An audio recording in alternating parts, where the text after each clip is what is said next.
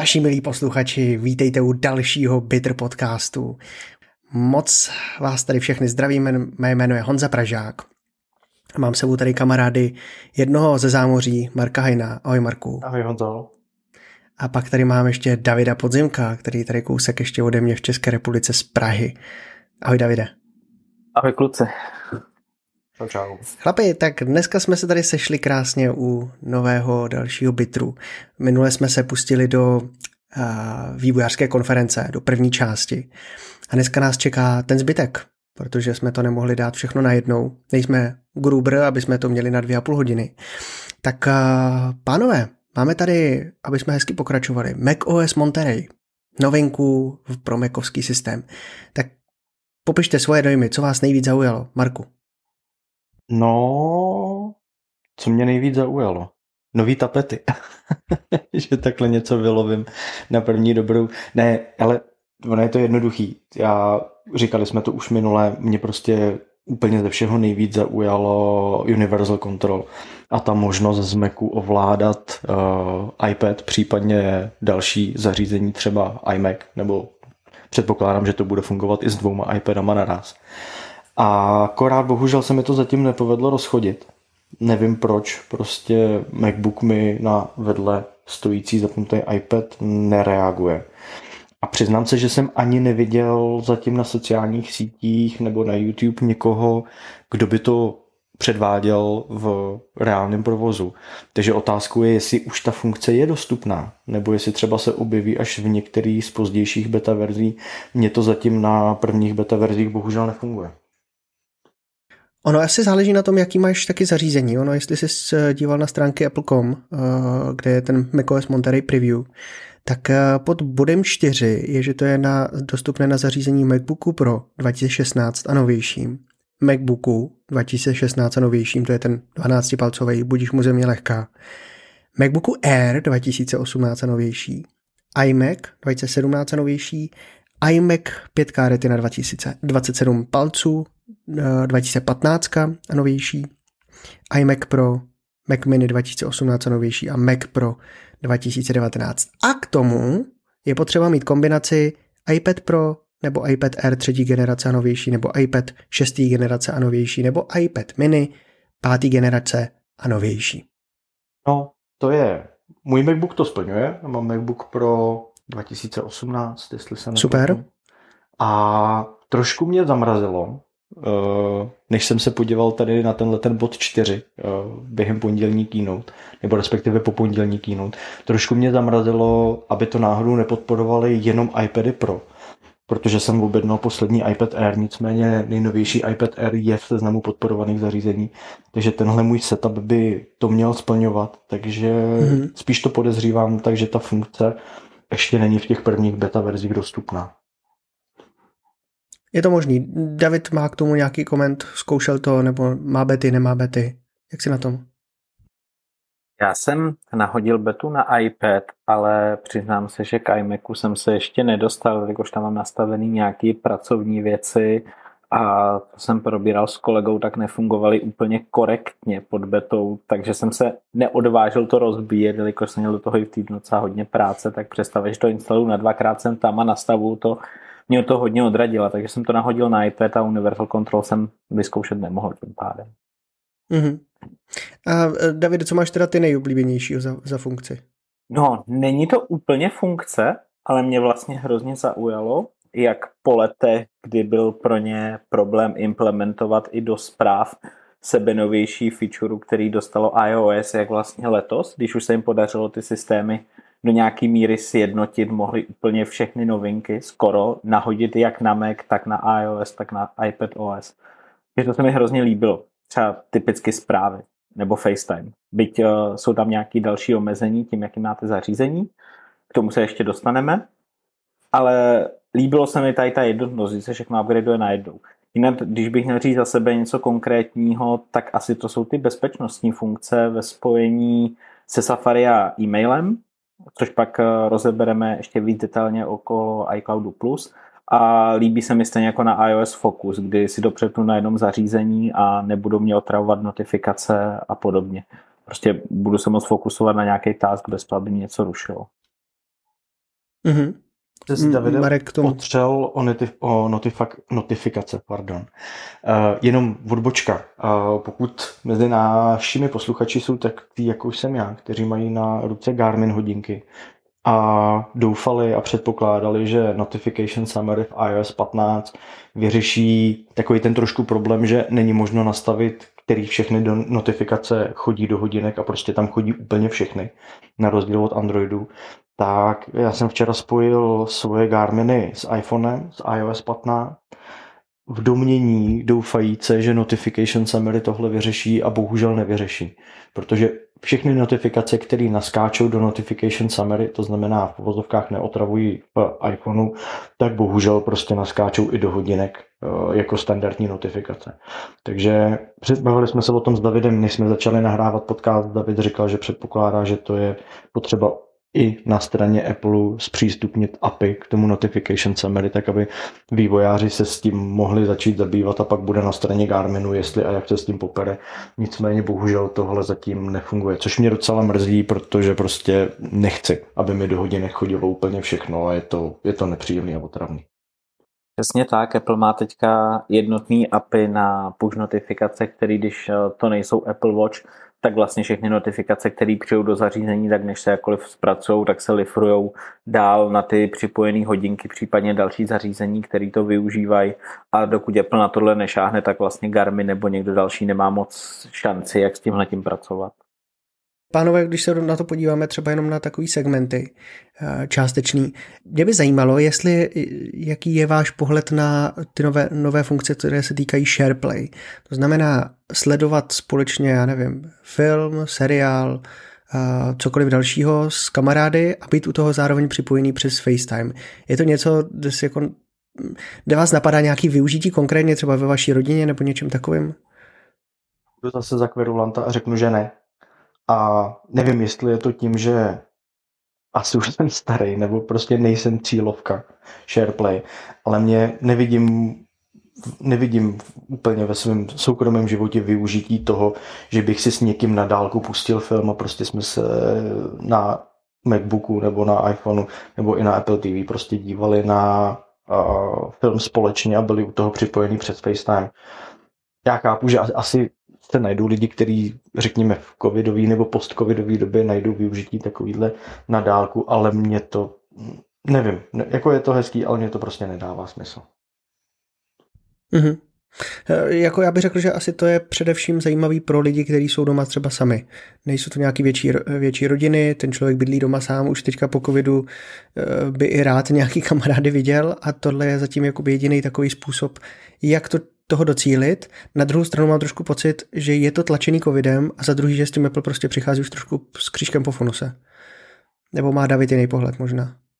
Já za sebe, jelikož možná, jak si řekl, nežiju sám, mám rodinu, takže já když se večer k něčemu dostanu, k nějakému seriálu, tak uh, buď se dívám se svojí drahou polovičkou, tak to chceme mít klid a ne si u toho s někým psát a, nebo volat, a nebo se dívám sám už docela pozdě a mám pocit, že většina známých spí. Občas děláme to, že se díváme s bráchou na nějaký seriál, typicky teďka ty nový od Marvelu, takže si vlastně předem napíšeme někdy v půlce nebo tak super, dobrý, líbí, nelíbí, tohle jsem čekal, tohle jsem nečekal, tak možná okrajově si to dovedu představit, že bychom to využili na tohleto, ale přijde mi to možná až moc svazující při tom koukání.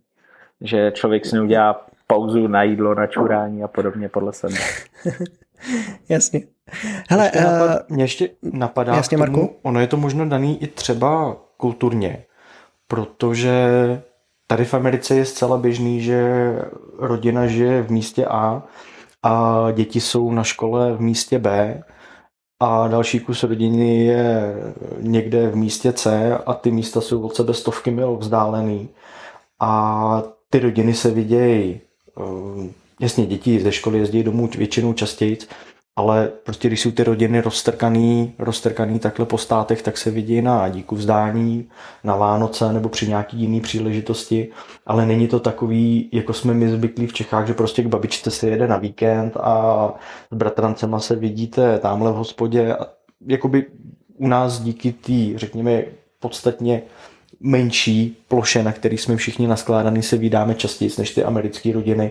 A je možné, že pro ty americké rodiny tohle to bude feature, kterou využiju, protože prostě v sobotu večer se domluví, že si všichni pustí společně film přes SharePlay, každý si sedne ve svém obýváku, zavolej si přes FaceTime, dej si popcorn, wings, kolu a dívají se společně na film. A je to taková varianta toho, jak ten čas nějakým způsobem trávit společně, uh, protože se uvidí až třeba za tři měsíce. Těžko říct. Mm-hmm. No, rozhodně eh, já v tom cítím, že to je zase cílení trošičku na mladou generaci. A přece jenom i naše generace už v tomto ohledu je trošku zastaralejší, paradoxně, a že to je někde jakoby cílený na ty lidi, kteří jsou zvyklí na takovýhle způsob komunikace.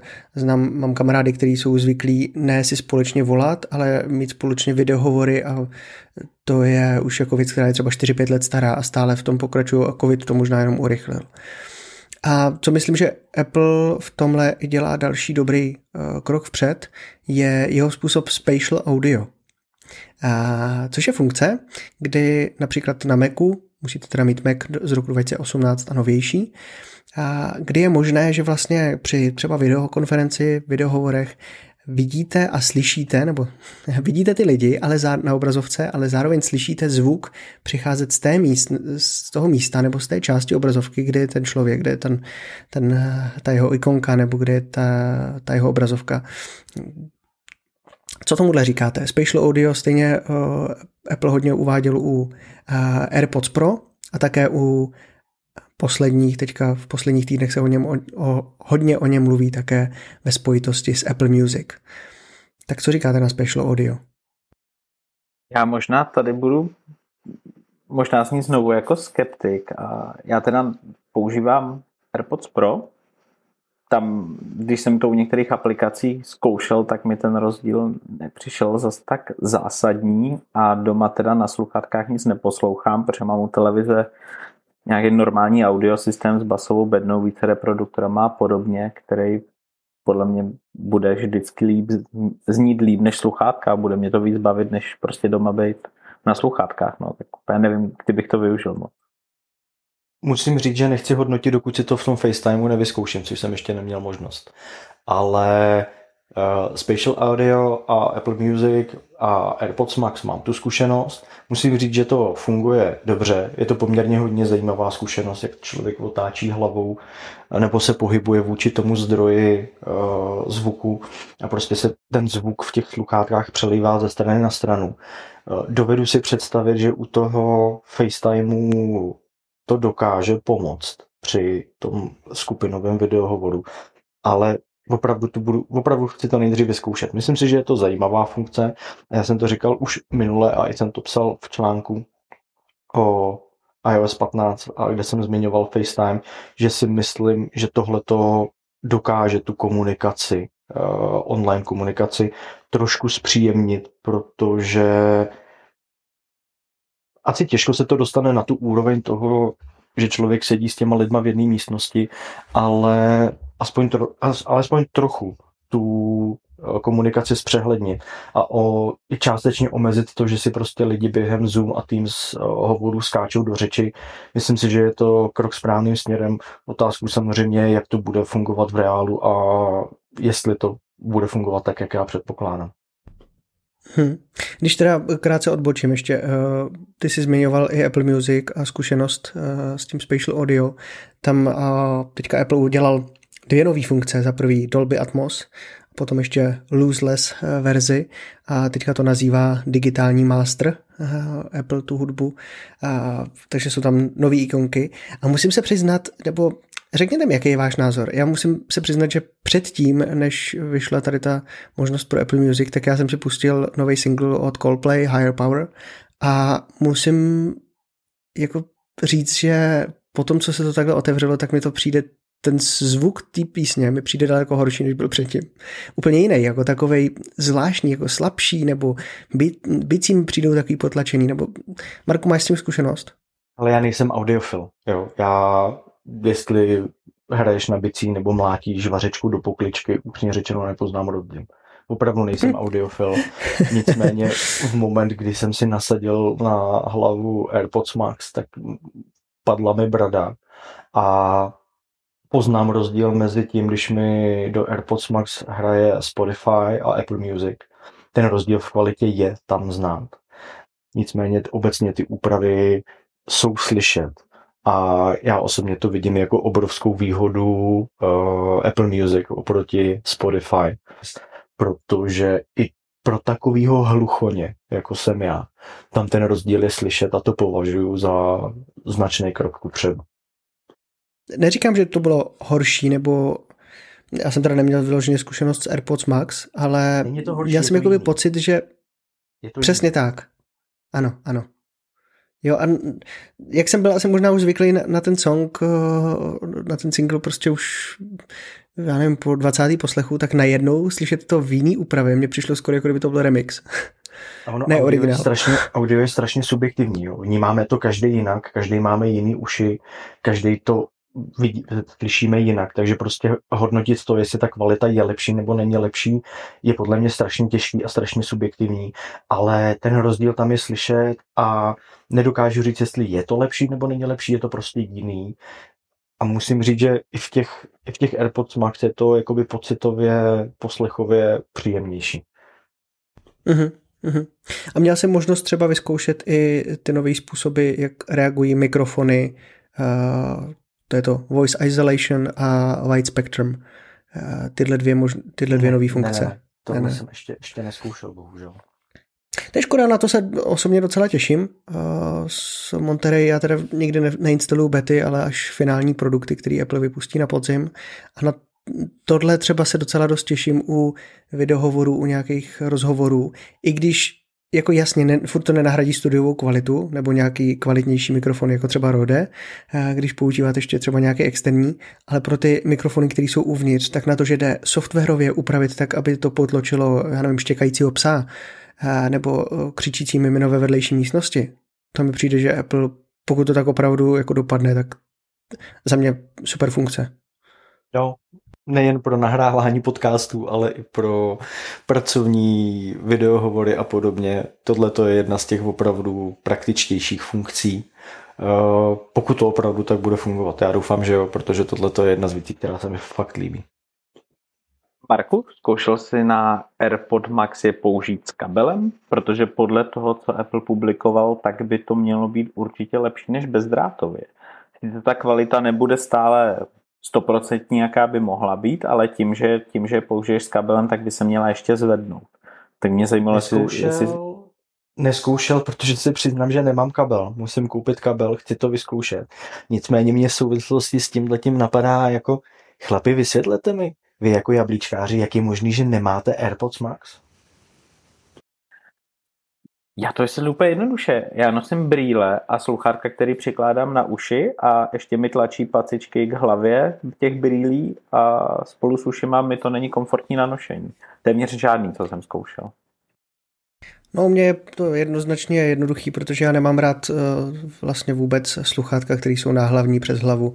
Mám rád pecky, uh, sluchátka do uší, ale přes hlavu vůbec, vůbec to už nenosím několik let. Nikdy jsem jako nepochopil ten, tu přidanou hodnotu. Kromě samozřejmě lepšího zvuku, jasně. Dobře, Marku, to můžeš rovnou říct, ale jinak nenosím se mi to komfortně, no. A já teda musím říct, že jakoby na běžný používání samozřejmě pecky typu AirPods nebo jiný uh, sluchátka na běžný volání a podobně jsou lepší, ale já se často sám sebe nacházím v situaci, kdy prostě si chci naklapnout uh, na hlavu sluchátka, pustit si hudbu k práci nebo ke čtení nechci slyšet nic okolo. Uh, musím uznat, že noise cancelling na AirPods Max funguje naprosto fantasticky, ještě v kombinaci s tím, jak prostě ty náušníky ty uši v podstatě úplně uzavřou, takže téměř není slyšet nic okolo. Ten zvuk z toho je a nejsem audiofil, opakuju to znova, jo. takže prosím posluchači, neberte mě za slovo, ale pro mě jako pro hluchoně ten zvuk z toho je naprosto fenomenální. Uh, i když ta cena, i když ta cena je teda brutální, ale poslední, jak dlouho je mám, měsíc, používám je denně. nosím je v té divné kabelčičce, co vypadá jako podprsenka, nosím je v podstatě pořád u sebe.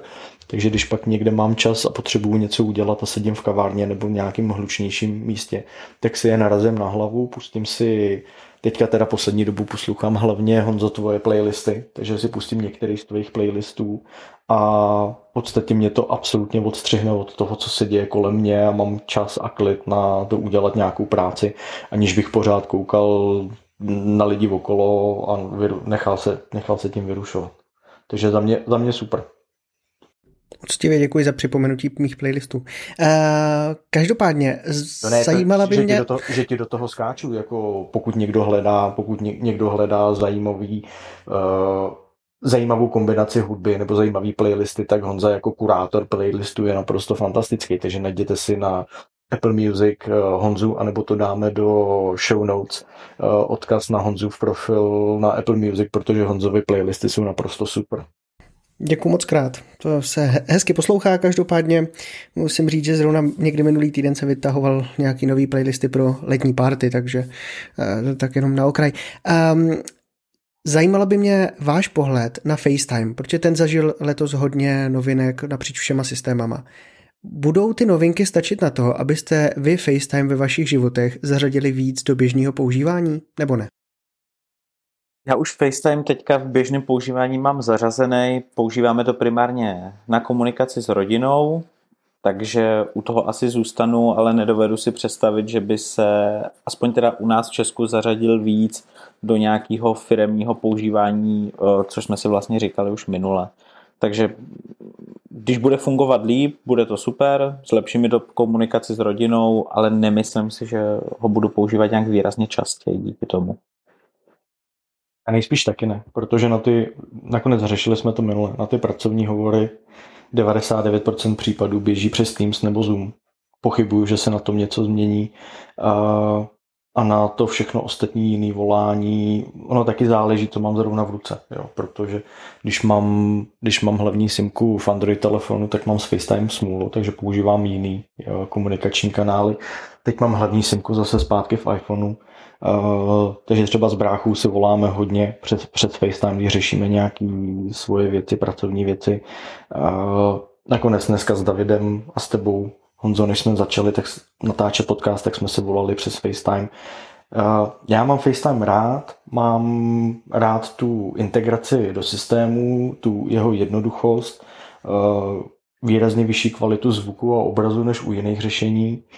Akorát do teďka prostě bylo omezující to, že to šlo jenom s lidma, kteří mají iPhone nebo jiný Apple zařízení. Takže já doufám, že ten podzim a to oficiální uvolnění nového FaceTimeu nebo nový verze FaceTimeu s FaceTime Links rozšíří víc mezi lidi i mezi ty, kteří nemají Apple zařízení. Ale upřímně řečeno neočekávám, že by se jakoby nějak extra dramaticky rozšířil. OK, Pojďme teda na možná daleko větší novinku a tím by mě ještě zajímal váš názor, pohled na redesignovaný Safari, protože to dostalo fakt docela, docela pořádnou pecku, co se týče designu. Ale řešili jsme to taky už minule, otřeli jsme se o to a já jsem rád, že to otvíráš znova, protože já jsem minule říkal, uh, že mi to nesedí, že mi to přijde jako uživatelská zkušenost příšerný. A zároveň jsem říkal, že až se tady sejdem za 6 měsíců od té doby, tak všichni budeme halekat, jak je Safari úžasný a nespomenem si na to, jak vypadala ta předchozí verze.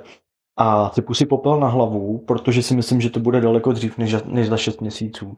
Protože je to jak dlouho, 10 dní, 14 dní od té doby, co jsme nahrávali předchozí epizodu podcastu a já jsem si mezi tím na to Safari teda podstatně víc zvyknul takže na, na iPhoneu už mi nepřijde tak uh, pitomý, jak mi přišlo. Zvyknul jsem si i na to přepínání záložek a na Macu už mi přijde v podstatě úplně v pohodě.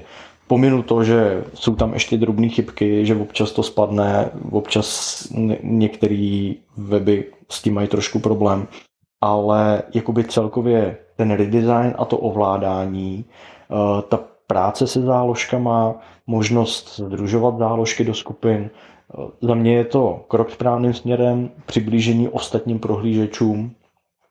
A já měl Safari vždycky radši než Chrome a než jiný, protože opět zase integrace do celého ekosystému Apple a i vnímám, i vnímám Safari eh, jakoby řekněme bezpečnější prohlížeč, který tak trošku víc dbá na moje soukromí než uh, ostatní prohlížeče, takže tohleto funkční přiblížení tomu, co je na trhu už nějakou dobu dostupný, je za mě naprosto v pořádku a těším se na to, že se k němu zase vrátím.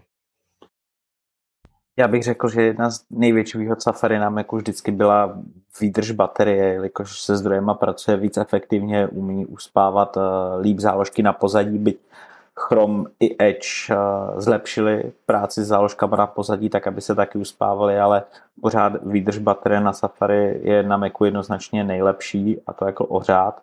Stejně tak je to, jak říkal Marek, z bezpečností, kde eh, i s novou verzí macOS přibyly další featurey.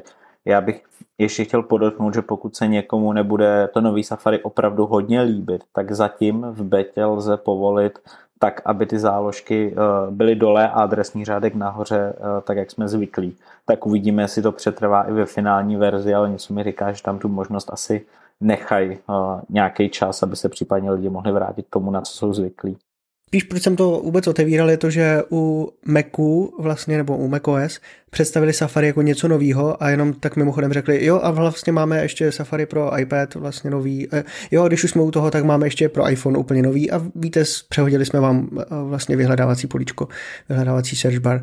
A tak spíš jako z toho důvodu, protože mi přijde, že pro Mac, eh, že vlastně u Macu přemýšleli nad tím, jak Safari udělat líp. A až když to dali dohromady, tak si řekli, jo, OK, pojďme dát to ještě na další systémy. Tak proto mě spíš jako zajímal pohled, jak vám to zapadá v tom Macovském systému. Marku. Mně to působí, na mě to působí stejně. Mně to taky přijde, tak jak říkáš, že prostě uh, primární cíl bylo předělat Safari na Macu, dodat mu ty funkce, které mu chybí oproti konkurenčním systémům a je možný, že se pletu, jo, ale vedlejší efekt bylo, že OK, pojďme to, pojďme to předělat i na iOS a iPadOS, udělat to uživatelsky trošku přívětivější. OK, mně se, co se mi opravdu líbí uh, v Safari na Macu je ten boční panel, uh, kde jsou ty otevřené záložky nebo ty otevřené uh, skupiny záložek. To mi přijde přehlednější a líp udělaný, než jako to má Chrome nebo Edge. Bere to víc místa na, na obrazovce, ale na ovládání a na přehlednost těch jednotlivých skupin těch záložek, nebo případně samozřejmě je tam i ta sekce shared video. Uh, myslím si, že je to lepší cesta, než to mít prostě poskládaný nahoře, jakoby v záložkách, tak jak jsme byli zvyklí doteď. Díky, mě eh, nad tím ještě jako trošku jsem nad tím přemýšlel, protože pokud, to, pokud jsem to pochopil správně, tak my vlastně přijdeme o různě otevřený taby na různých zařízeních. A teďka budeš mít eh, jednotlivý kolekce, který si budeš moct otevřít potom na těch zařízeních, ale už teď jsem měl některé záložky nebo některé otevřené panely na iPhoneu, jiný na iPadu a jiný na Macu. A pokud jsem to správně pochopil, tak teďka o tohle všechno přijdu. A teď jsem vás oba dva dostal. No, protože tahle funkce není úplně jasná, jak bude fungovat. Oni ukazovali demo, kde tím, že si přepneš stránku na iPhoneu, tak se ti přepne i na Macu, ale mně přijde, že v té betě tohle ještě nasazený není, aspoň tím letním způsobem. A v reálu mi přijde, že to bude muset být něco volitelného, protože mm, dovedu si představit, používám eh, iMac a MacBook, že budu mít na nich podobné záložky, to mi přijde celkem v pohodě, protože na nich většinou dělám podobnou činnost, jenom jeden nosím sebou, druhý mám doma, ale absolutně se nedovedu představit, že mám podobný otevřený záložky na telefonu a na Macu, protože tam prostě pracuji s úplně jinýma webovými stránkama. Takže tam bych asi počkal, až to doladěje a na další pozdější bety, protože mi přijde, že tohle zatím není ještě dovařený. Já taky myslím, že tohle ještě nefunguje, že to, že se to objeví Nemyslím si, že by se to objevilo až eh, v září s finální verzí, ale věřím, že se to objeví v pozdějších betách. Eh, a neviděl jsem to. Opět, stejně jako Universal Control, neviděl jsem nikde žádný YouTube video nebo posty na sociálních sítích, že by tohle to někdo mm, zkoušel nebo ukazoval v reálném světě. Takže si myslím, že to tam ještě není a že teprve to tam dovaří chlapci. Uh, musím říct, že při ukazování quick notes, které uh, budou jako takový rychlý poznámky a vylepšení v poz, obecně v poznámkách jsou i pro Mac dostupný, tak u jedné věci jsem se trošku uculil a jemně jsem si vzpomen, vzpomněl, když ukazovali, že budete moci organizovat poznámky podle tagů.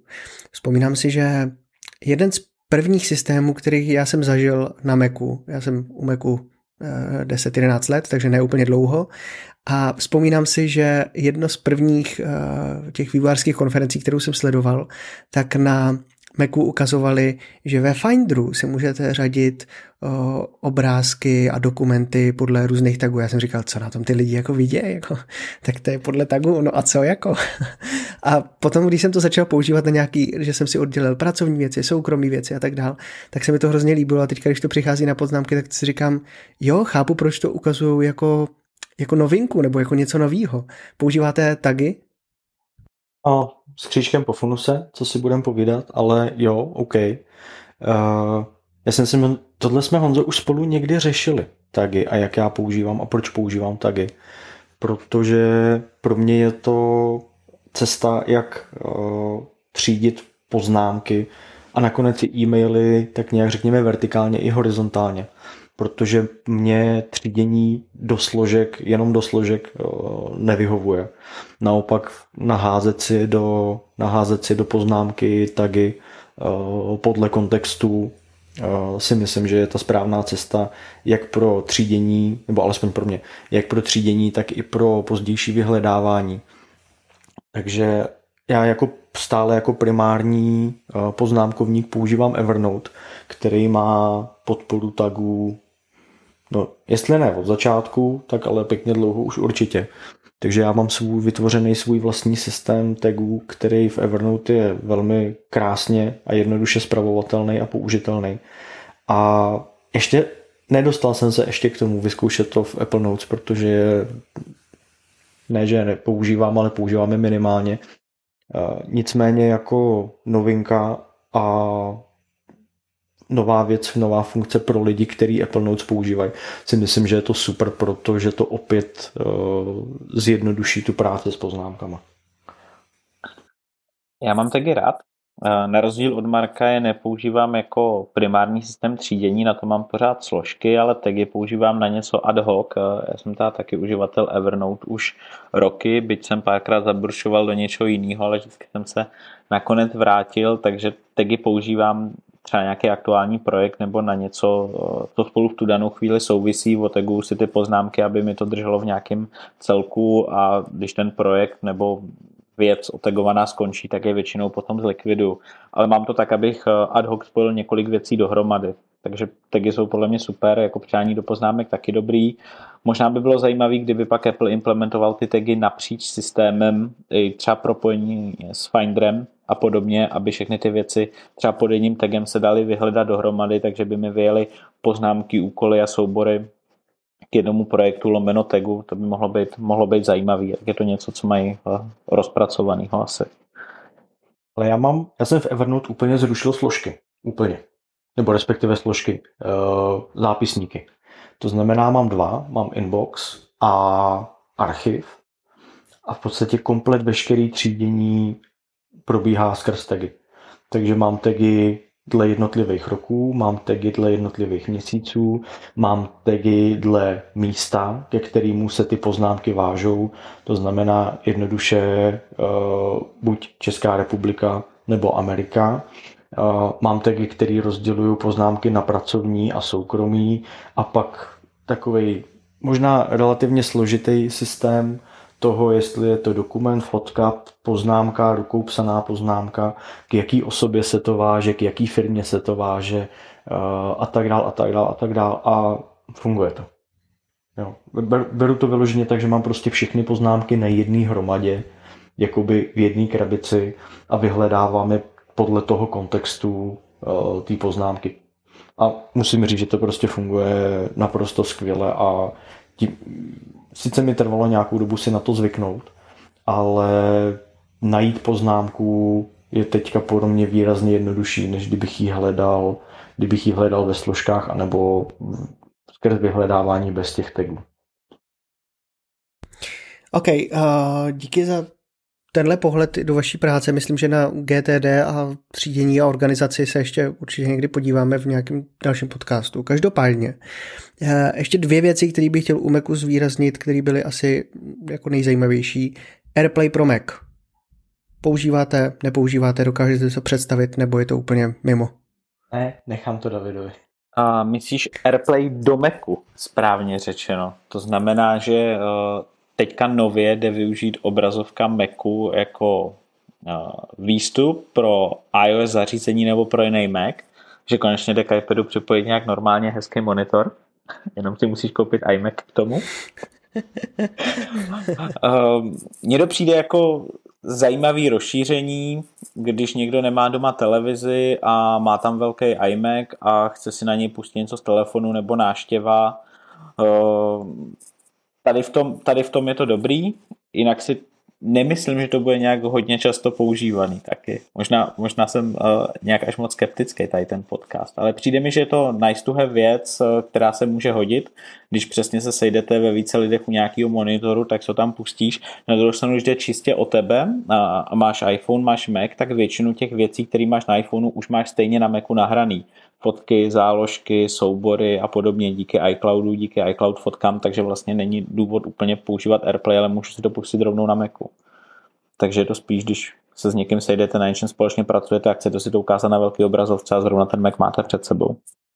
Já si taky myslím, no, že to není úplně funkce, kterou by někdo používal, e, e, třeba jo, třeba se pletu, jo, ono fakt záleží na use caseu, ale tohle fakt není věc, kterou bych používal denně a doví, jestli, jako upřímně řečeno, pojďme o krok dál, je tam jedna podstatně zajímavější věc a s tou já se budu prát a těším se na to, protože shortcut se na iPhoneu a na iPadu peru už roky a pořád hledám nějaký zajímavý využití pro ně a shortcut na Macu mi dávají teda hodně velký smysl.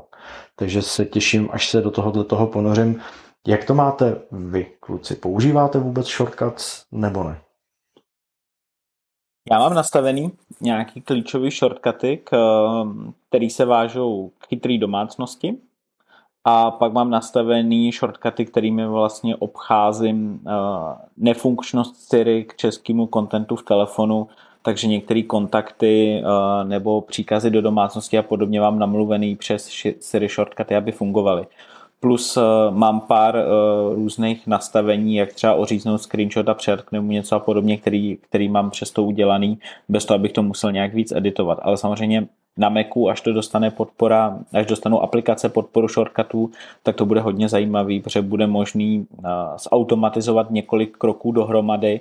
Ne, že by to teďka nějakým způsobem nešlo, ale díky shortcutům by to mělo být jednoduchý, měly by být jednoduše sdílitelný a bude možný si takhle nastavit nějakou typickou úpravu souboru, kterou děláte pravidelně, aby se rovnou někam poslal na jedno kliknutí, což může být super a ulehčit to práci reálně.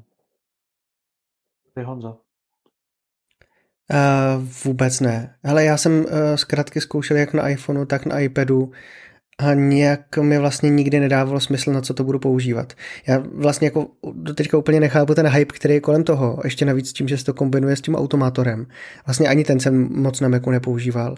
Já jako závidím vlastně všem lidem, kteří dokážou uh, tyhle aplikace nějakým způsobem použít tak, aby to pracovalo pro ně, jak třeba říkal David, oříznout screenshot nebo ně, něco někam nazdílet. Ale vždycky, když se otevřu zkrátka, jak si vzpomenu na Vytyčiho, říkám si, že do toho vlastně nechci. Je pravda, že Federico a jeho ultra mega turbo překombinovaný zkratky, uh, ale tak on je vždycky se vším trošku extrémní. Je pravda, že já jsem se, já osobně jsem se se zkratkama pral od začátku hodně, protože mně to přijde, mně na jednu stranu přijde geniální, jakoby mít tu možnost poskládat si, nebo řekněme i, dokonce možná i naprogramovat si těch několik akcí, těch několik akcí za sebou a prostě jedním klikem je spustit. Ale zase jsem se nikdy nedostal k tomu vytvořit si nějaký extra komplikovaný zkratky, já ne, jestli je to tím, že jsem na iPhoneu nebo na iPadu nedělal nikdy nic složitýho a věci jako oříznutí shortcutů oříznutí screenshotů, pardon, nebo nějakou editaci textu nebo převádění textu a podobně jsem nikdy nepotřeboval, ale mám spíš mám spíš nastavený zkratky na jednoduché věci, co se týkají, týkající se fotek, kalendáře, uh, navigace toho, kam jedu, hudby a teda a teda. A na to mi to přijde jednodušší prostě buď skrz Siri uh, tu zkratku vyvolat a nebo jí mít na home screen, na ploše. Uh, nicméně právě na tom Macu mi to dává vokus větší smysl, protože to je to pracovní zařízení. To je ten stroj, na kterým člověk dělá tu, a teď neberte mě vážně, ale v uvozovkách seriózní práci. Takže mít zkratku na spuštění dvou aplikací vedle sebe. Eh, zase, je to, není to nic, co by se nedalo udělat jednoduše, pustit si vedle sebe třeba, já nevím, plácnu Excel a něco dalšího, nebo Word a prohlížeč, nebo PowerPoint a nějaký zdroj uh, materiálů. Ale mít k tomu, pokud s, tím, pokud s těma dvouma aplikacemi vedle sebe pracuju častěji, mít na to vytvořenou zkratku, která mi to spustí prostě na jeden krok, mi přijde, mi přijde super a že to ušetří spoustu času během práce. Ani ono bude možná díky tomu dobře fungovat i nějaký strukturovaný sdílení uh, textu, dat, souborů mezi několika aplikacemi. Takže když vytvoříš nějaký aplikace, obrázky, média v jedné aplikaci, pak pustíš shortcut, tak je to třeba rovnou přetransformuje do té žádané podoby do druhé, možná rovnou publikuje. Takže když ta podpora bude rozšířená u vývojářů, tak si myslím, že opravdu tam budou udělat na Macu konečně nějaké věci, které opravdu ustaně práci. Když to, že na iPadu, kde jsem jich používal víc než na iPhoneu, tak vlastně jsem tím obcházel nedostatky iPadu jako takovýho, než, než bych si tím nějak zásadně šetřil práci třeba proti Macu. Tak evidentně je vidět, že vás eh, zkrátky baví. Asi, asi si budeme muset kluci udělat někdy nějaký jeden díl podcastu, kdy mi budete vysvětlovat, eh, na co, pod, na co ty zkrátky využíváte, protože mě to stále nějak úplně nedává dostatečný smysl. No je, že David to zmínil a opravdu zkratky ze začátku dávaly smysl hlavně v tom, že obcházeli to omezení, eh, řekněme tenkrát ještě iOS pro iPad a pak iPad OS. Eh, ale já si myslím, že teďka se zkratky právě díky tomu, že přicházejí na Mac OS, tak se dostávají do té fáze, že se z nich může stát velmi zajímavý uh, nástroj pro zvýšení produktivity nebo pro zjednodušení práce, pro urychlení práce. OK, uh, to jsou zkratky. Ještě novinka, která zazněla na vývářské konferenci, je iCloud Plus. Co to je? Co se mění? Co je nového? Chcete se do toho někdo vrhnout? Co se vám na tom případně i líbí? No já zůstanu u té služby jako takový, já když jsem poprvé viděl, že představili iCloud Plus, tak mě strašně zajímalo, jakým způsobem bude udělaný, udělaná cenotvorba, jak to postaví vůči současnému iCloudu a oni vlastně vzali mm, současný iCloud Storage, který jsme si platili a přejmenovali to na Plus, tak aby jim to zapadalo do toho systému názvu, který už pro ostatní služby, který se platí navíc, mají a přidali tam nějaký nové funkce který by asi dřív přidali normálně do systému, ale teď se rozhodli, že to skovají pod to plus pro lidi, kteří si platí na nějakou větší paměť pro iCloud. Takže přišlo mi zajímavé, jak si tomu postavili, jak to zařadili, zařadili do té samotné nabídky. Měl teda, když to představovali, tak jsem měl trošku obavu z toho, že zvednou ceny, což mě překvapilo, že prostě, jak říká David, ceny nezvedly. Ceny zůstaly stejný a v podstatě do těch řekněme, vyšších subscription nebo do placených subscription iCloudu přidali uh, Private Relay a Hide My Email. A dává to smysl. Zapadá to do té celkové koncepce a celkové filozofie Apple týkající se ochrany našeho soukromí. A jsem zvědavý, jak uh, bude trh vypadat, hm, řekněme, za rok, za dva roky ode dneška, protože a David je techničtější, techničtěji zaměřenější než já, tak mě když tak případně opraví. Ale Private Relay není ve skutečnosti nic jiného než VPN. která je teda teďka automaticky uh, nastavená a běží a mě to v Macu, mě to v Macu ukazuje pořád, že Private Relay běží a musím říct, že to je zase další krok k tomu a můžeme se o tom pak někdy pobavit dál, k tomu, jak Apple řekněme, uváděním nových funkcí do systému nebo do svých služeb částečně likviduje svoji konkurenci, protože bude zajímavý sledovat, jak na to zareagují služby jako NordVPN a další, u nich samozřejmě je možný využívat i jiný, jiný funkce, než čistě jenom to zabezpečení připojení, ale stejně, je to od Apple rozhodně zajímavý krok.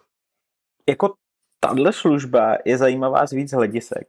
Není to teda přímo VPN, byť eh, je to tomu blízko. Eh, skáčou, skáče ten tvůj, ta tvoje komunikace, která jde ze zařízení přes dvě proxy, to znamená, že ani teoreticky Apple se tváří, že by neměl mít informace o tom, jaký stránky naštěvuješ, spíše zajímavý, jak bude vypadat to nasazení v reálu, protože podle všeho, co já jsem pochopil, tak to nasazení bude odlišný podle státu. Takže jiný bude ve Spojených státech, jiný bude v Kanadě, a pak nevím, jak je to v Evropské unii, v Číně a v jiných totalitních zemích to nebude pro jistotu vůbec, protože asi by si to tam Apple nedokázal prosadit a přece jenom pořád to tam uh, chce prodávat, jsou to velký trhy.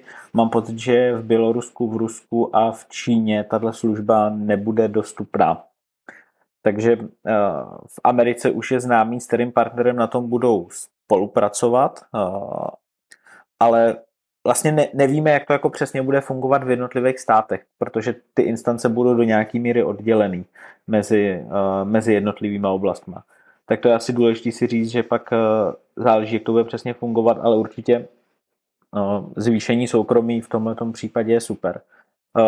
Co je potom další funkce a týká se e-mailu, tak jsou vlastně dvě. Jedna je Hide My Email, ta umožní skovat vaši mailovou adresu a komunikovat nějakou generickou, kterou Apple vytvoří. Ono už to vlastně dneska bylo implementované, když jste se přihlašovali přes Apple ID, kde jste mohli dát, že chcete skrýt vaši mailovou adresu. Já jsem to nedávno využil u nějaký rezervace, kam jsem se rezervoval, přišel jsem tam a říkali si opravdu potom chci poslat jakoby odpověď na ten e-mail, který tam je, což byl nějaký zhluk čísel zavináč iCloud.com a opravdu mi to došlo. Takže to je něco, co už měli, teďka to jenom rozšířili, takže to jde víc využít. A další věc, která se týká e-mailu je, že spoustu e-mailů, které vám přijdou s obrázkama, newslettery a podobně od, některých, od většiny obchodníků, tak mají v sobě tracking pixely, což jsou takový neviditelné tečky, kterými oni vidí, co jste s tím e-mailem dělali a Apple vlastně uh, to teďka řeší tak, že všem vrací informaci, že jste ten e-mail četli a otevřeli. Což je zajímavý, protože uh, třeba Outlook uh, .com měl v sobě implementovanou ochranu, že vlastně tohle blokoval. Ale Apple dělá opak, že všem říká, všechno jste četli, všechno jste otevřeli. A tohle je věc, na kterou já jsem se velmi těšil, Mail Privacy Protection, protože eh, to zatím Apple nijak, nijakým způsobem neřešil. Buď jste mohli mít zapnuté obrázky nebo vypnuté obrázky, to je všechno. Ale nebyla tam šance, jak tohle blokovat. Každopádně, myslím, že my jsme se hezky pustili i do macOS, ale nesmíme zapomenout ještě na poslední a nejmenší systém a tím je watchOS. Tak watchOS 8, pánové, co vás zaujalo nejvíc, na co se těšíte? Já tady budu hrát druhý housle, protože Apple Watch nemám už delší dobu, takže musím říct, že mě to ani, ani tolik nezau, ne, ne, nezaujalo, ale nezajímalo během té keynote. Takže já upřímně řečeno spíš než nový systém bych rád viděl nový design hodinek, asi, to, asi tolik. Já bych řekl, že v tom systém, že je to spíš takový release, který učesává a zároveň integruje nové funkce, který Apple přidal ale žádná z těch funkcionalit není nějak zásadní. Mně se obecně líbí eh, na iOS nový počasí, který se bude transformovat i do hodinek, takže tam uvidíme víc dat. Samozřejmě záleží, jak to vypadá v České republice, jestli Apple bude tyhle ty data nakupovat, jestli to bude fungovat. Ehm, sledování spánku na hodinkách u Apple Watch vylepšený je pěkný, ale vzhledem k tomu, jak funguje baterie na Apple Watch, tak mi přijde, že většina lidí je stále přes noc nenosí a jinak řada těch upgradeů byla spíš dílčí. Samozřejmě dál tam bude vidět fokus, to znamená, že když nastavíte na jednom zařízení eh, nějaký profil, tak vám budou propadat notifikace a komunikace podle toho, jak je ten profil nastavený. zlepšení mm, zpráv a e-mailů. Jsou to dílčí změny, které po, pomůžou k lepší použitelnosti, ale taky to není nějak úplně zásadní. To mám opravdu úplně opačným směrem. Jo. Já se fakt poslední dobou snažím přijít na ten správ, tu správnou cestu pro sebe. A je to spíš o tom, že se přemýšlím, jak dát ty chytré hodinky z, z ruky pryč a začít nosit spíš zase obyčejné hodinky a nemít, nemít na zápěstí ten, řekněme, uvozovkách počítač nebo prodlouženou ruku telefonu nebo to zařízení, který mi neustále nabízí nějaké informace, ať už jde o kalendář, počasí, notifikace a tak dále, a tak dále, a tak dále. Je to taková na jednu stranu trošku schizofrenie, protože zároveň se mi strašně líbí to, co dělá Apple v oblasti zdraví. To, co všechno Apple Watch sledují z pohledu, z pohledu zdraví a z pohledu jakoby celkového stavu eh, toho, jak na tom člověk je, mi přijde super. Eh, na druhou stranu pak zase z pohledu těch sportovních funkcí člověk zjistí, že to není úplně hm, tolik zajímavých dat, jako třeba nabízí Garmin. Takže fakt je, to, fakt je to spíš o tom, co člověk od toho, co má na zápěstí, očekává. A já čím dál tím víc tíhnu k tomu, že prostě ty chytré hodinky na tom zápěstí mít nechci a že si radši, radši vemu nějaký pěkný hodinky, které se mi líbějí uh, designově, který prostě vzbuzují ve mně nějaké emoce, což ani Apple Watch, ani Garmin prostě žádné emoce nevzbuzují. To jsou naprosto uh, chladný, nezajímavý technický zařízení. A asi už nevím, jestli, jak se říká, tohle přichází s věkem, prostě dospívám, dospívám do toho věku, kdy spíš ocením pěkný hodinky, než ten zajímavý gadget na zápěstí, který prostě umí milion funkcí a člověk nakonec zjistí, že prostě vydržívá většina těch funkcí, buď ji nepotřebuje, anebo jsou spíš otravný. Tak je hezky vidět, že nám Marek dospívá, to je pěkný. Um, já k tomu rozhodně můžu říct, že já teprve Apple Watch mám krátce a vydržel jsem, kolik je to, 6 let? 6, skoro 7 let, než jsem pořídil vůbec Apple Watch. A, a užívám si to teďka. A, a baví mě některé věci, baví mě ciferníky, které by samozřejmě mohlo být víc. Baví mě vůbec jako ty běžné kroužky, že mě to vůbec jako motivuje, abych ten den fakt jako hodně dělal. A dost často se mi stává, že mám splněno už prostě dopoledne. Uh, takže, nebo někdy v poledne, takže to je, to je fajn. Na druhou stranu souhlasím s tebou, že asi uh, čím víc té elektroniky za chvilku budeme mít, tak tím to pro nás bude náročnější a náročnější potom se od ní jako odtrhnout, protože hodinky ne, nebudeš chtít sundat z ruky proto, aby si nepřišel o splněný kroužky a o nějakou lineu a zároveň vypnout ty notifikace proto si většina lidí kupovala, že? aby tam ty notifikace měla na té ruce, aby je neměla na, na telefonu, aby se nějakým způsobem omezila. A třeba osobně mě Watch OS 8 přijde jako takový minim, minimální jakoby upgrade směrem dopředu. A jak si říkal ty, asi jestli v září přijde opravdu nějaký redesign, nebo v září v říjnu, redesign sedmičkový verze, tak to bude to asi nejzajímavější, co se udělalo. Na druhou stranu nemyslím si, že by Apple přišel s nějakým bomba, novým, s nějakou novou zdravotní funkcí. Jo, na, přijde mi, že to bude zase nějaká malá evoluce akorát. Marku? Já, říkáš teď právně, no. Já pořád bojuju s takovým tím, jak se říká, fear of missing out. To znamená, když ty hodinky sundám z toho zápěstí, tak přijdu o data přijdu a teďka neřeším jako kroužky, kroužky mě přestaly na Apple Watch zajímat už před dlouhou dobou, jo, mně to přijde, mně přijde, že člověk se stane otrokem těch kroužků, protože prostě vidíš tu řadu kroužků, který si za poslední, za poslední rok nebo jak dlouhou dobu uzavřel, jedeš tu sérii a já chápu, že to je tam celý ten koncept, celá ta myšlenka toho, že tě to tlačí k tomu, abys ty kroužky uzavíral, ale prostě mně přijde, že člověk se toho stane otrokem. Jako to fakt nevím, už mi to přijde, že je to špatně. A pořád ještě ale tohle to mám v oblasti spánku a jakoby celkovýho pohledu na stav, protože Garminy, Garminy měří úroveň stresu, měří uh, frekvenci dýchání uh, a tak dále a tak dále. A já pořád mám takovou tu obavu, že když ty hodinky sundám, tak přicházím o něco, tím, že přicházím o ty data. Ale fakt je to jenom to si to srovnat v hlavě, že ve skutečnosti o nic nepřicházím. A myslím si, že opravdu pomalu dospěju k tomu, že budu Garminy nosit čistě jenom na spaní a na sport, na běhání na kolo. a jinak přes den, přes den budu nosit jedny z mnoha G-Shock hodinek, které jsou naprosto úžasný designově a který miluju.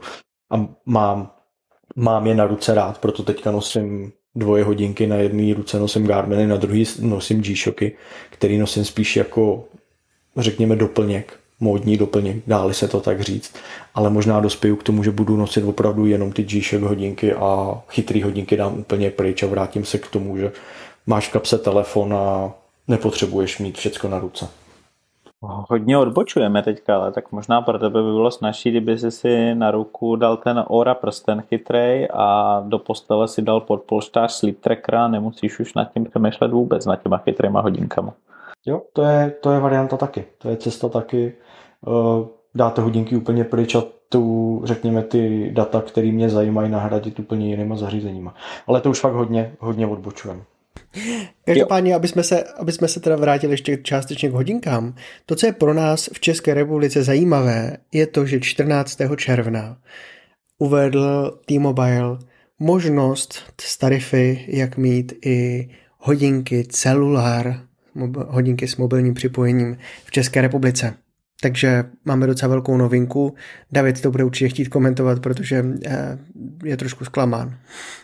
Já nejsem zklamaný, já jsem na jednu stranu hrozně rád, že to tady konečně jedno spustil. Eh, T-Mobile už s tím koketoval dlouho, vím, že když jsme eh, nějak spolupracovali s T-Mobilem před pár lety, tak to hodně zvažovali, byť jim přišlo, že ta implementace u nich je relativně drahá na to, kolik to má lidí. A pak byl zásek v tom, že Apple požadoval, aby to měli aspoň dva operátoři v České republice. Eh, to se nestalo, máte jenom T-Mobile, nejspíš se ty podmínky změnily, je super, že to jde. Jak to funguje?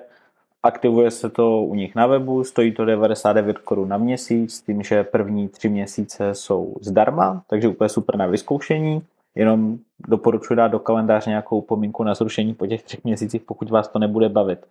Teď ta méně veselá zpráva, pokud někdo má starší hodinky s LTEčkem, eh, já konkrétně mám styl hodinky pětky, ze Spojených států, tak na těchto starších modelech to fungovat nebude. Nejspíš to bude fungovat jenom na šestkách a na SEčkách, které jsou určený pro evropský trh. Tak pokud je někdo tady takový jako já, kdo má starší hodinky s LTEčkem, tak ať si to radši ani neaktivuje zatím. No vidíš, a pak jsou lidi jako já, kteří mají sice šestky nové, ale nekupovali hodinky, v tehdejší době tady ještě nebyly, nekupovali hodinky s LTčkem, ale vzhledem k tomu, že mě čeká cesta eh, do zahraničí na asi na půl roku, tak myslím, že bych se stejně nedoplatil a, a klidně budu i bez LTE verze. Marek k tomu ještě má nějaký dodatek. Ono by ti to ani nepomohlo, protože ono celosvětově uh, to připojení v hodinkách nefunguje v roamingu. To znamená, funguje jenom v té zemi, ve který Eh, to máš aktivovaný u toho operátora, u kterého to máš aktivovaný a roaming nefunguje. To znamená, i kdyby si měl LTE, i kdyby to měl aktivovaný, tak ve chvíli, kdy vyjedeš z České republiky, tak telefon je spojený, eh, hodinky jsou spojený jen s telefonem a nepřipojí se do sítě jiného operátora, než do té, ve který máš hodinky aktivovaný. A teď chápeš, proč mě to vlastně nezajímá? Eh, je to tak zajímavé, vtipné. Já jsem to používal nějakou dobu zpátky. Měl jsem uh, hodinky aktivovaný asi na 4, 5, 6 měsíců. A nakonec jsem to zrušil, protože jsem zjistil, že, a je to asi tři roky zpátky, zjistil jsem, že to prostě nepoužívám. Že pro mě to připojení hodinek do sítě nedává smysl, protože 99,9% času mám ten telefon u sebe. Hodinky jsou připojený k tomu telefonu a i když jdu běhat, tak nechodím, jsem zvyklý chodit běhat s telefonem. Nikdy jsem nebyl ten který si nahrává hudbu do hodinek a spojuje si sluchátka s hodinkama. Prostě vždycky mám ten telefon u sebe, takže pro mě osobně to opravdu nedávalo smysl. Ale chápu, že jsou lidi, kteří tohle to ocení a prostě najednou můžou jít ven bez telefonu, protože prostě to základní připojení pro tu, řekněme, nějakou nejnutnější důležitou komunikaci mají v hodinkách a ty hodinky to obstarají úplně bez problémů, takže rozumím, rozumím tomu nadšení kolem toho. Jo, na nějaký sportování venku je to určitě fajn, když se člověk jede projet na kole a nejede někam hodně dlouho, ví, že nebude asi potřebovat fotit. Nebo něco řešit po cestě, nebo když si jde zaběhat, tak možná eh, je fajn vyběhnout bez telefonu jenom s hodinkama, přes ně si pustit hudbu, měřit si aktivitu a to LT je tam vlastně, kdyby náhodou se něco stalo jak tobě, nebo kdyby ti někdo potřeboval za každou cenu dosáhnout. Já třeba, když jsem chodil do fitka, tak jsem cíleně chodil bez telefonu, jenom s hodinkama, ale i jako cíleně, že ty hodinky byly offline, aby právě na ně nikdo psát nemohl a nerozpilovalo mě to zbytečně, takže tam bych to asi úplně nevyužil. Ale na ven to může být dobrý a zase jít úplně offline, kdyby se něco stalo, nemusí být dobrá volba. No výborně, tak to máme asi dneska všechno, co jsme potřebovali probrat. A Davide, ty k tomu chceš ještě něco dodat? No, jenom bych dodal, když jsme se bavili o Macu, tak by mě zajímalo, co si myslíte o tom, že některé funkce vzhledem k tomu, jak jsou udělané, dostanou jenom nový Macy s M1, tedy s Applem procesorem a Applem chipsetem, na rozdíl od Intelovských Maců. A je to první rok a řekl bych, že tenhle ten trend tady asi bude pokračovat. Mně to přijde celku logický. A myslím si, že tohle je trend, který bude zesilovat a uvidíme ze strany Apple čím dál tím větší tlak na to, aby uživatelé přešli na zařízení s jeho vlastními procesory. A ono, ono to tak bude, že s generační obměnou a tak dále a tak dále k tomu postupně dojde, ale myslím si, že Apple na to bude tlačit uh, tak, aby to svoje portfolio sjednotil a zároveň, aby svoje uživatele na tu svoji vlastní platformu, na ten svůj vlastní silikon dostal a tím si je vlastně nechci říct ještě víc, uzavře eh, v tom svém ekosystému, ale myslím si, že to dává smysl. No já osobně vzhledem k tomu, že to je pár zatím funkcí, tak dává i smysl to, co říká Marek, ale jako zatím uživatelé o tolik nepřijdou. Přijdou o rozmazaný pod, eh, prost, eh, toho pozadí v, při FaceTimeu, takzvaný ten portrétový uh, mod, přijdou o live text, to jsou ty to čtení uh, textu z fotografií, v mapách nějaké funkce, které vlastně nás v České republice až tak extra nezajímají. A pak je tam Siri, a drobnosti, že je dostupná ve více jazycích a, a on-device dictation, že budou přímo na zařízení sebrat to diktování, že už nebude procházet přes servery se Siri, takže těch funkcí mi nepřijde zas, že by bez toho jako uživatelé nemohli žít. Ale jo, nejspíš to do budoucna bude přibývat a přibývat. Mě Jinak... zajímalo, kdy budou nový MacBooky v novém designu. Na to se upřímně řečeno těším o kousek víc. tak Takových je nás tu víc, jenom uh, technická vložka, nefunguje to na... Za prvý, implementace na intelovský Macy by byla složitá, protože Apple by musel, jak ty funkce fungují, přepsat do velké míry. Proto i dřív na Mac vycházely některé funkce s velkým spožděním proti iOS někdy několika letým a je to tím, že uh, Appleovský čipy mají procesor nebo čip na zpracování uh, machine learningu, který využívají na tyhle ty konkrétní funkce, který Honza správně vymenoval a bez něj vlastně no, to nejde, nejde využít a bylo by to velmi složitý, proto je to takhle ořezaný aktuálně. OK, tak to máme dneska rozebraný zbytek vývojářské konference 2021. Bylo to takové hořkosladké s vámi, pánové. My jsme to pokryli vše a můžeme v dalších dílech přejít zase od Apple trošku někam jinam, abychom nevypadali jenom jako Apple podcast. A máme na cestě Windows 11, takže se musíme podívat na ně příště, aspoň trošku. Já jsem viděl ty první screenshoty nebo záznamy obrazovky. Uh, nepřišlo mi to jako tak velký redesign, o kterém se mluví, ale ono těžko říct, do jaký míry to bylo reální a do jaký míry ta finální verze bude odlišná, ale